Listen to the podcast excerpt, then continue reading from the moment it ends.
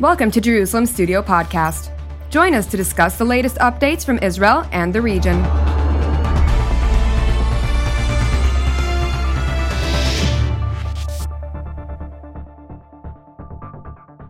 Shalom and welcome to Jerusalem Studio.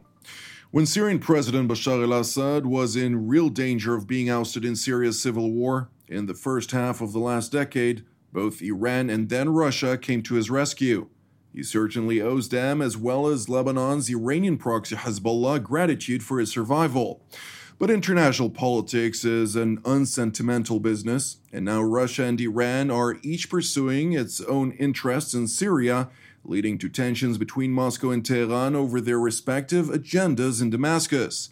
To analyze the latest developments in this ordeal, we're joined from central Israel by Professor Ze'ev Khanin, who is an expert on Russian and Middle Eastern studies at Bar Ilan and Ariel Universities. Thank you for joining us.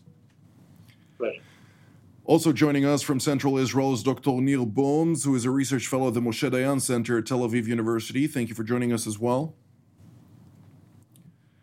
And with me here in the studio is our T V seven analyst and host of T V seven's Watchman Talk, Mister Amir Oren.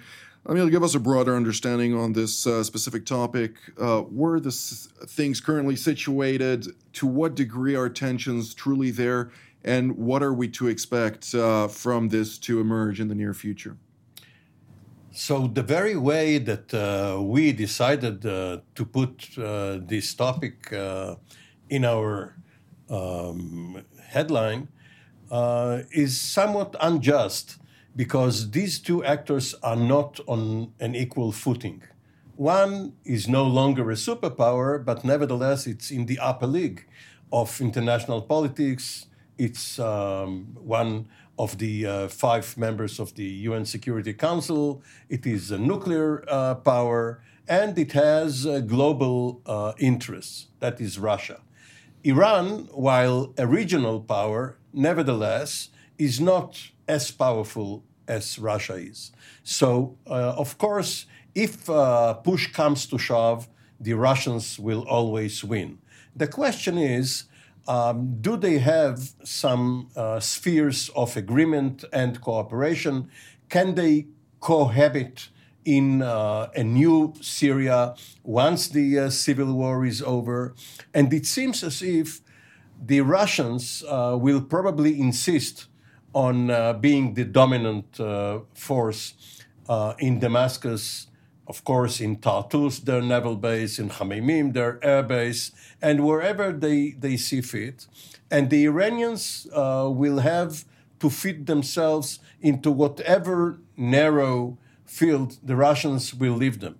And if the uh, uh, Iranians get in trouble with the Israelis, and uh, there is uh, a conflict in the making which threatens the Russian interests, the Russian will tell them to leave and look for trouble elsewhere in Yemen or Iraq or wherever, but get out of Syria. Professor Khanin, I'd like to hear your take on this. Where do the Russians st- uh, stand on this uh, with regard to the Iranians? Are they truly seeking to rival the Iranians, or, as Mister Oren says correctly, they're not in the same league, so they just expect the Iranians to do as uh, they demand? Well, uh, we should take into account that Russia's foreign policy is motivated by the two factors. First of all, relations with the United States uh, in the battleground of Europe and in some way East Asia. So that means that Euro- European Union and China are much more important for Russians at the moment, for Kremlin and Foreign Office, Uh, then anything happens in the central, uh, in the Middle East and uh, Central Asia, on one hand. On the other hand, uh, Russia's foreign policy is motivated by the internal political situation. Um, uh, on, on one hand, uh, polarization of forces, including the opposition on one hand and pro-Mister Putin groups of support uh, on the other hand. Uh, and uh, that is why uh, they take into account uh, that Russian public, at least those who can be defined as the, as the supporters of the current regime, are uh, in fact uh, in favor of the proactive policy. For instance, I have, uh, if we will have a look on the recent opinion polls of the Russian public, we will see that uh, uh, in, in principle, uh, Russian population uh, does think that Russia should take and act more active steps promoting their foreign policy interests. Uh, just recent uh, census showed us that eighty percent, for instance, still believe that it was the right thing uh, to um, uh, append Crimea to the Russian territory. Uh, and about uh, thirty-five to sixty percent are following carefully what is going on in the near and uh, distant abroad. On the other hand, uh, as I said, uh, Russian public is less interested in what is going on in Syria. Uh, so, uh, uh, meaning that Turkey and Iran are less important for the current Russian regime than China and the United States.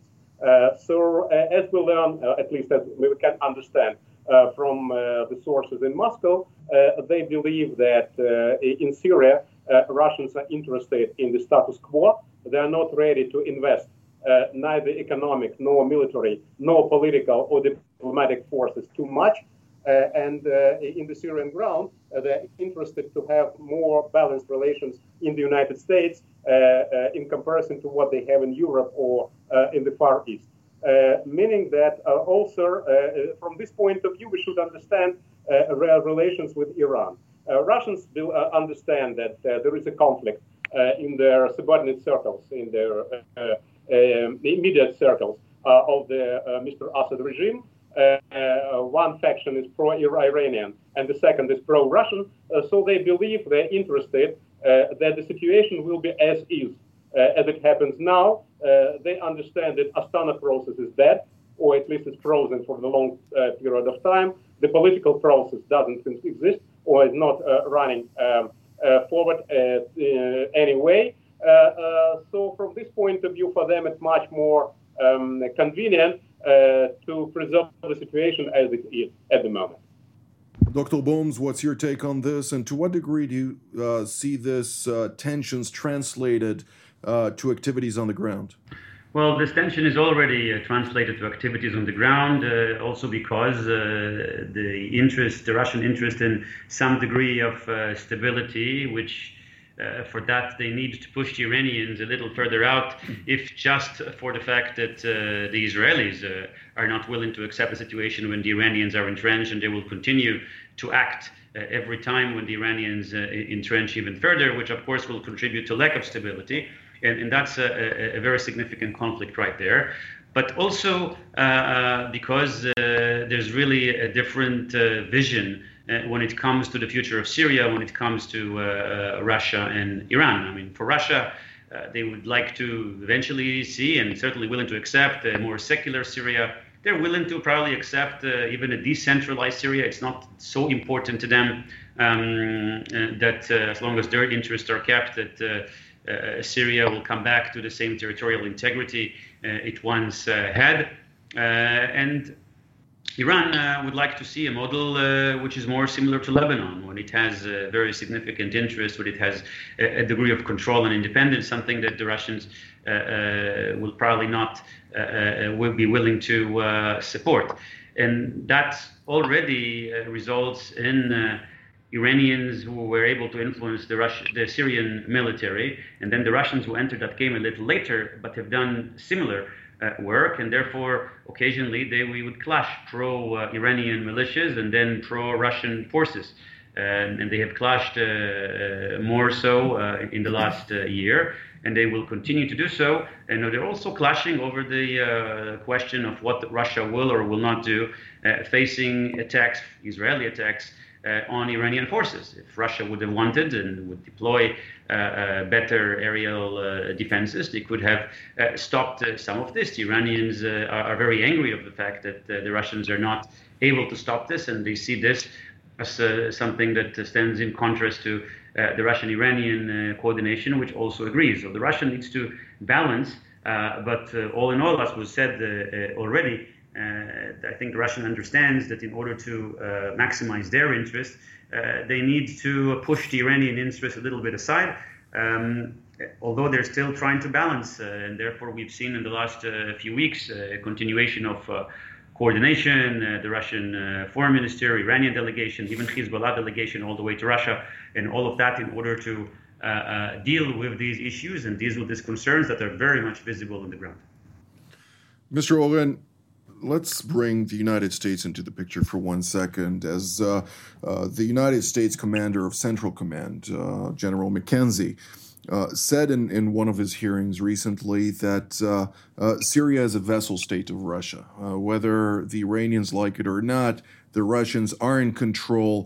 Their interests in Tartus and in Hmeimim are uh, vast. Uh, Latakia is Russian-dominated, and uh, it provides them with, uh, uh, beyond a tactical uh, uh, element, it provides them also with strategic depth uh, when we're talking about a, a warm water uh, naval base with a, a pad, uh, so to speak, into Africa, which is increasingly also a Russian interest. To what degree do you see uh, the Russians securing this position with regard to the Iranians, considering the fact that the Iranians have tried on multiple occasions to develop uh, a naval base or uh, a base uh, for at least uh, transfer of goods on the Mediterranean shoreline, something that in recent reports, just uh, in the past week, we saw an Iranian tanker, uh, according to various reports, being struck by an unidentified uh, uh, aerial uh, vehicle. Uh, it's not clear whose vehicle that is, but it seems that it might even be part of this equation uh, with regard to the Russian interests. What can you tell us about that? Instead of Russians, please say Putin. And I beg Professor Khanin's forgiveness for putting it uh, in very simplistic terms. But uh, Vladimir Putin uh, thinks um, in historic terms. He sees himself uh, in the footsteps of uh, such uh, Russian heroes as Peter the Great or Alexander Nevsky. And um, he wants to use Syria as his base for the Eastern Mediterranean. It is not only Syria itself. The, the country, even though it might have uh, some commercial opportunities, is nothing. Um, it is uh, geostrategically positioned because it borders Turkey, which is, of course, uh, an old uh, problem uh, for Russia. But now that the United States is going um, slowly but surely out of the region and um, at least going offshore, to aircraft carriers, to bases uh, outside of the mainland, be them uh, in uh, Cyprus or Greece or Malta or Sicily, doesn't matter, but not uh, in the Levant uh, itself. Russia wants to use Syria as its base, uh, almost the way um, uh, Kaliningrad um, is um, an enclave that Russia has outside of its uh, uh, territory. Now, Iran cannot have a base anywhere there without Russian and Israeli permission, and it will not get them. The Iranians want to offload oil for the uh, Syrian regime. They want to transship weapons and precision machinery for Hezbollah, but this is secondary. They will not be able to compete with the uh, Russians, and uh, when their usefulness is over, uh, they will be uh, politely or not so politely asked to leave. This is very interesting what you're saying, because this also alludes to the fact that despite uh, the U S military's recommendations to remain in Iraq, for instance, the Biden administration might uh, seek to withdraw regardless. Well, you know, eastern Syria, Um, east of the uh, Euphrates, the Deir Ezzur area, is uh, essentially part of Iraq, part of the Anbar province or adjacent to it. So um, historically speaking. So not only historically, but uh, ever since the, the Americans went into Iraq right. uh, in two thousand three. So uh, the tactical or operational considerations there are not the same as in Western Syria, in Damascus itself, or Idlib, or or the uh, Israeli uh, border. So the Americans may leave some residual force there in Eastern Syria, but not in Western Syria. But the Iranians need Syria only as a launching pad against Israel or as a transshipment point uh, to Hezbollah. Other than that, it is not useful to them. Professor Khanin, uh, your chance to respond? Well, uh, I accept what Mister Oren said, that uh, in principle, Russians are interested uh, to be present in Syria as their basis of the activities in the Middle East. But we shouldn't forget at the same time uh, that, uh, okay, while saying that the Middle East is not the major field of the foreign policy interest, it doesn't mean that Russians are not interested to be here, here in the Middle East, where we are talking from, from Jerusalem. Uh, however, uh, we shouldn't also forget that uh, uh, Syria is the on, not only place of their interest here, while we are talking in the Middle East. For instance, Russians are very much interested to be in some way uh, part of the uh, Abrahamic Accords, which Americans and Israelis uh, and uh, uh, uh, Gulf monarchies did not permit to Moscow to be a part of. Uh, uh, so if this so, uh, that means that uh, at the moment, Moscow is not interested to accelerate Uh, their activities in Syria. Uh, so, as I said before, uh, they're interested more in status quo than any substantial changes. They're not interested to wipe uh, Iranians out of Syria. On the other hand, they're interested to weaken their presence there, or at least uh, their influence uh, on the Assad regimes, on the situation in general. And finally, we should take into account that uh, Russians take, uh, uh, understand Uh, the presence of, uh, of not only Iran, but at least uh, three other uh, external parties there in Syria. Uh, that's United States, um, Turkey, and Israel. Uh, and if you will permit me briefly to address to any three of them, the, the picture, if we're, as far as they, they in Kremlin, if I understand the situation correctly, see it is the following. Um, uh, Americans, according to the Moscow, Uh, they're, uh, sure, they're able or they can uh, and may preserve uh, the areas of their interest, like uh, uh, at Tanaf, fifty-five kilometer zone, uh, and so on. And Russians are not ready to intervene there in any way, or at least in substantial way. As far as Turkey is concerned, uh, uh, they believe that they did for Turkey anything uh, they were able to do, or they're not ready to defend uh, the, uh, the belt of their interest, their defense or security belt, security zone, uh, as Russians permitted to Turks uh, uh, to control, uh, in some way also damaging the uh, Kurdish interests, uh, as they say in Moscow, mostly because uh, Kurds um, uh, did not agree uh, to cooperate with the Assad regime and started started their cooperation with the United States. So that is why Russians never intervened in the Turkish anti-Kurdic activities. Um, and uh, but finally, uh, uh, concerning the Turkish situation, they say in Moscow that uh, they have some sort of combination of interest, but that doesn't mean that Ankara is a strategic partner of Moscow. We just can take into account uh, the fact that uh, Russians uh, stopped uh, uh, forbidden uh, Russian tourism to Turkey, which is, by the way, about seven billion dollars a year, uh, and uh, did not uh, proclaim it as a, as a political step. But just as uh, which is concerned to the um, uh, uh, medical situation there. Uh, so uh, uh, from this point of view, we can understand that uh, uh, they did for Turkey what were they able to do, and not interested that uh, Ankara would extend, extend their influence uh, in Syria. And finally, Israel. Uh, um, uh, uh, what is what happens on the vector between Moscow and Tehran is the following: uh, we have there our own. Uh, scope of relations, but Israel, uh, our understanding with Israel is that they are able to defend their own interests. That means that understanding that were uh, reached uh, between uh, uh, Lieberman, Netanyahu on the Israeli side, and Mister Putin and his team on the other side are in order at the moment.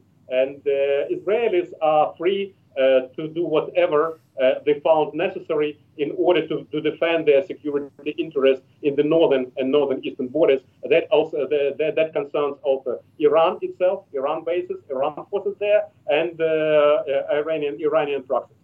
Uh, that's more or less the situation, and uh, probably we can uh, we believe that if nothing dramatic will happen, uh, uh, according to Moscow, the situation in Syria at the moment.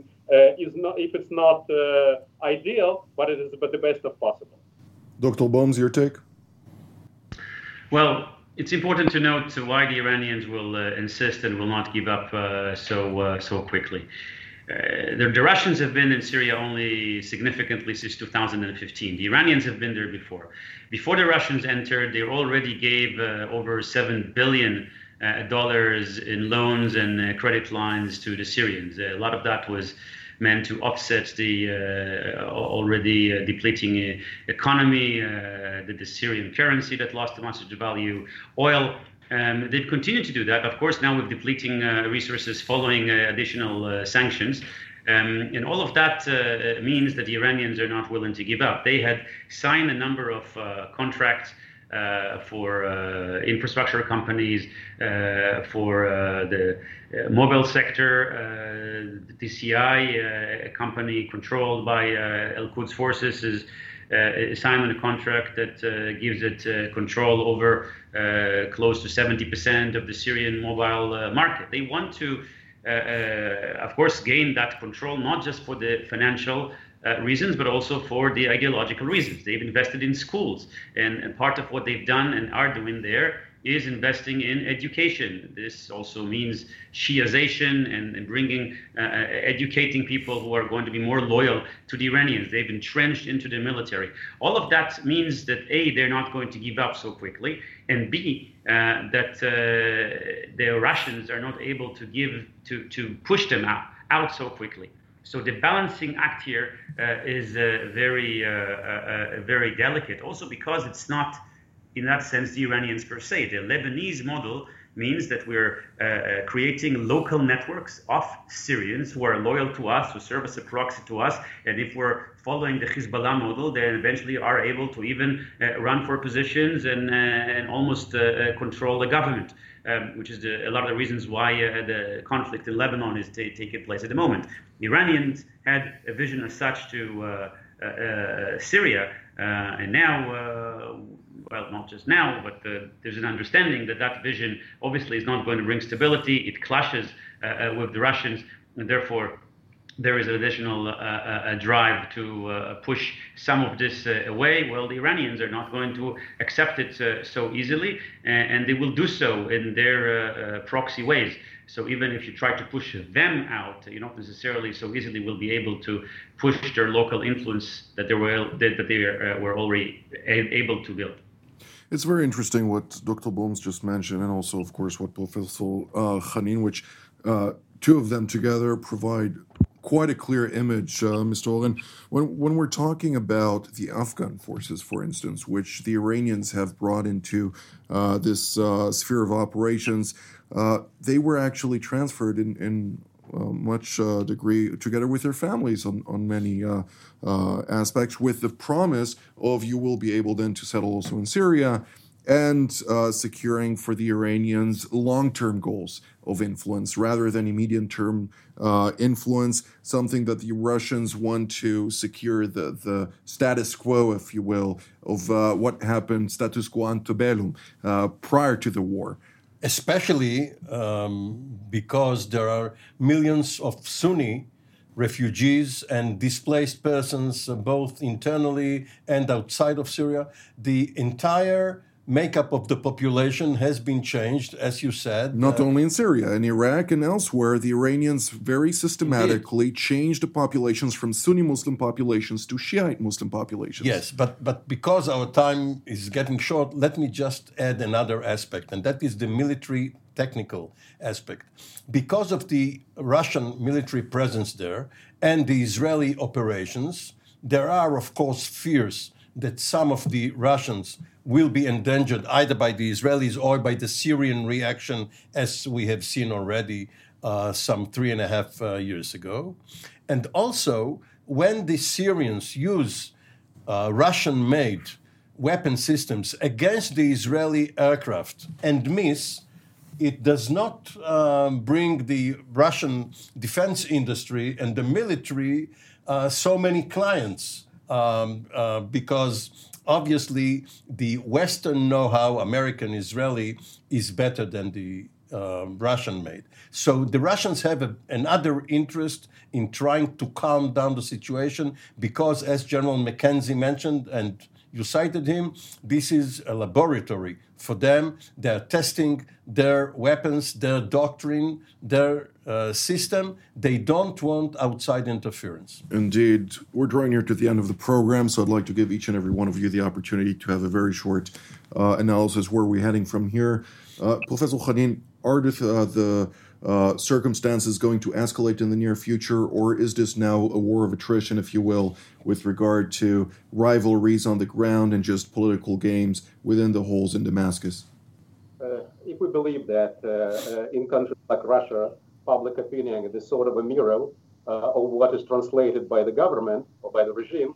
So we're saying if we come back to the public, public opinion, of course, we will see that, uh, uh, when asked uh, who is the best friend from concerning the outside countries uh, for the Russian people, uh, on the first place is China with forty percent, Syria in the second place with twelve percent, and Israel and Iran four percent each, which means important but not so important. And uh, two countries uh, are actually important for Russia in some way, uh, but in the case that the, the Moscow is interested to keep balance between two. Uh, probably that's what we will see in the nearest future. Doctor Boms? Well, after the Syrian war has officially ended and realized that now it's became a, a long war of attrition, uh, here comes the turn again of uh, an attempt to renegotiate some potential uh, political formulations in Syria. Uh, without that, without uh, breaking up this zero-sum game, uh, it's very difficult to envision stability uh, in Syria. You would not be able to have stability in Syria whilst the uh, Iranians uh, continue to be there, the Israelis continue to bomb, and the Russians uh, uh, try to uh, navigate. This is why the Russians uh, became more involved in speaking to the parties, including uh, bring, inviting Hezbollah over, uh, in being more assertive and trying to uh, set some rules of the game, in order to uh, negotiate a, a Russian-led uh, uh, political arrangements, not necessarily a new political reality, uh, but I would not be surprised uh, if uh, some discussions on polit- new political realities and horizons will actually emerge from this process. Of course, not to forget, Turkey is in the mix with its operation now in Anbar region in Iraq. Uh, there is plenty of influence there. Also on the situation in Syria proper. Uh, one sentence, Mister Owen. Every once in a while, tension uh, rises in the Israeli-Lebanese border. Hopefully, Russia will be a restraining influence on Iran and through Iran on Hezbollah. Indeed. Well, uh, that's uh, a hope for all of us. This is all the time that we have for today. I'd like to thank Doctor Boms, Professor Khanin, and Mister Oren for being part of today's panel. And I'd like to thank our viewers as well, and we will see you next time.